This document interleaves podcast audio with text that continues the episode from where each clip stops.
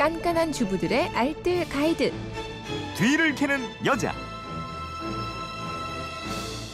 네, 살림의 내공을 드리는 시간이죠. 뒤를 캐는 여자. 오늘도 곽지연 리포터와 함께합니다. 어서 오세요. 네, 안녕하세요. 찬바람이 강해지고 어, 네. 휴대폰 뒷번호 9797 쓰는 분이 저희 집은 우풍이 많이 심해요. 일명 뽁뽁이라고 그러죠. 그걸 붙이려고 해요. 안 떨어지게 단단히 붙이는 방법이 있을까요? 전 물로만 붙여서 그런지 자꾸 자꾸 떨어져요 하셨고 네. 이그 구호님은 에, 빌라에 살고 있습니다. 뽁뽁이를 구입해서 모든 창문에 붙였습니다. 그런데 아침에 일어나서 창문 밑을 보니 물방울이 맺힌 걸 봤는데요.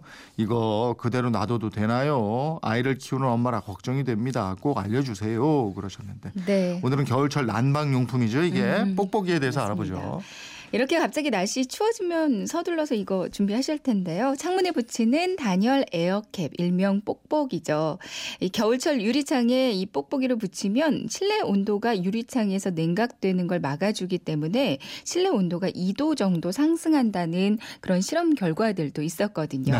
그만큼 보온 효과는 확실합니다. 근데 이게 잘 떨어지기도 하고 물방울이 맺혀 있기도 하고요. 붙일 때 주의해야 할 점들이 몇 가지가 있어요. 그래서 오늘 알려드릴게요. 네. 보통 창 문에 물을 붙여서 붙이고 이러잖아요. 네.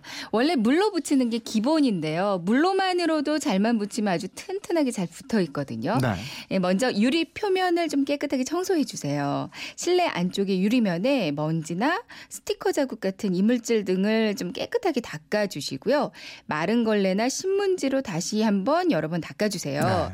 그리고 뽁뽁이를 유리면 사이즈에 맞게 가위나 칼을 사용해서 잘라 주시고요. 음. 이제 유리 창틀 아래쪽에다가 마른 걸레나 신문지를 잘 깔아주고요. 유리에다가 그 분무기를 사용해서 이 물이 좀 주르륵 흘러내릴 정도로 충분히 뿌려줍니다. 네. 그리고 뽁뽁이 윗부분 양쪽 끝부분을 잡고요. 위에서 아래쪽으로 붙이고 또 가운데서 바깥쪽으로 이렇게 가볍게 누르면서 붙이시면 되거든요. 네. 근데 물기가 좀 많이 남아있는 상태에서는 완전히 밀착이 안 될 수도 있어요. 음. 그러니까 바로 떨어지면 같은 방식으로 다시 한번 붙여주시면 되고요. 어느 쪽에 붙여야 되냐는 질문도 좀 많으셨는데요. 포장용으로 붙이신다면 창문 안쪽에 그러니까 볼록볼록한 부분이 창문 쪽에 맞닿게 붙이시면 되는데 음. 근데 양면으로 된 건 어느 쪽으로 붙여도 상관이 없고요.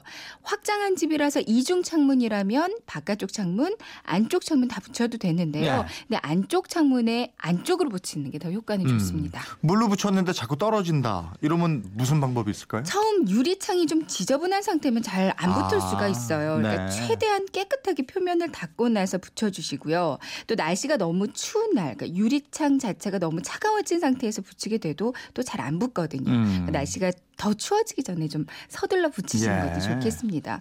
이렇게 붙였는데도 자꾸만 떨어진다면 세제를 살짝 섞어주는 방법이 있어요. 음. 그러니까 물에다가 샴푸나 주방 세제를 조금 섞어서 분무기로 뿌려주고 나서 붙이면 창문에 그냥 쫙쫙 붙습니다. 예. 아니면 사이다나 설탕을 조금 섞어주는 방법도 있고요. 네.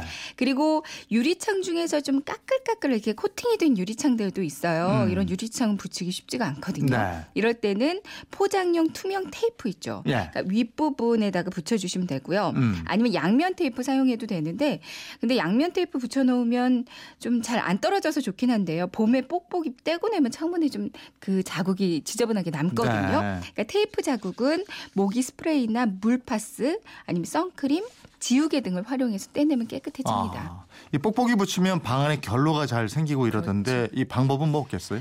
그러니까 창문 안쪽에 뽁뽁이 붙이는 게 가장 효과는 좋다고 말씀드렸잖아요. 네. 근데 가장 따뜻하긴 한데 물방울이 맺히기 쉽다는 단점이 있습니다. 음.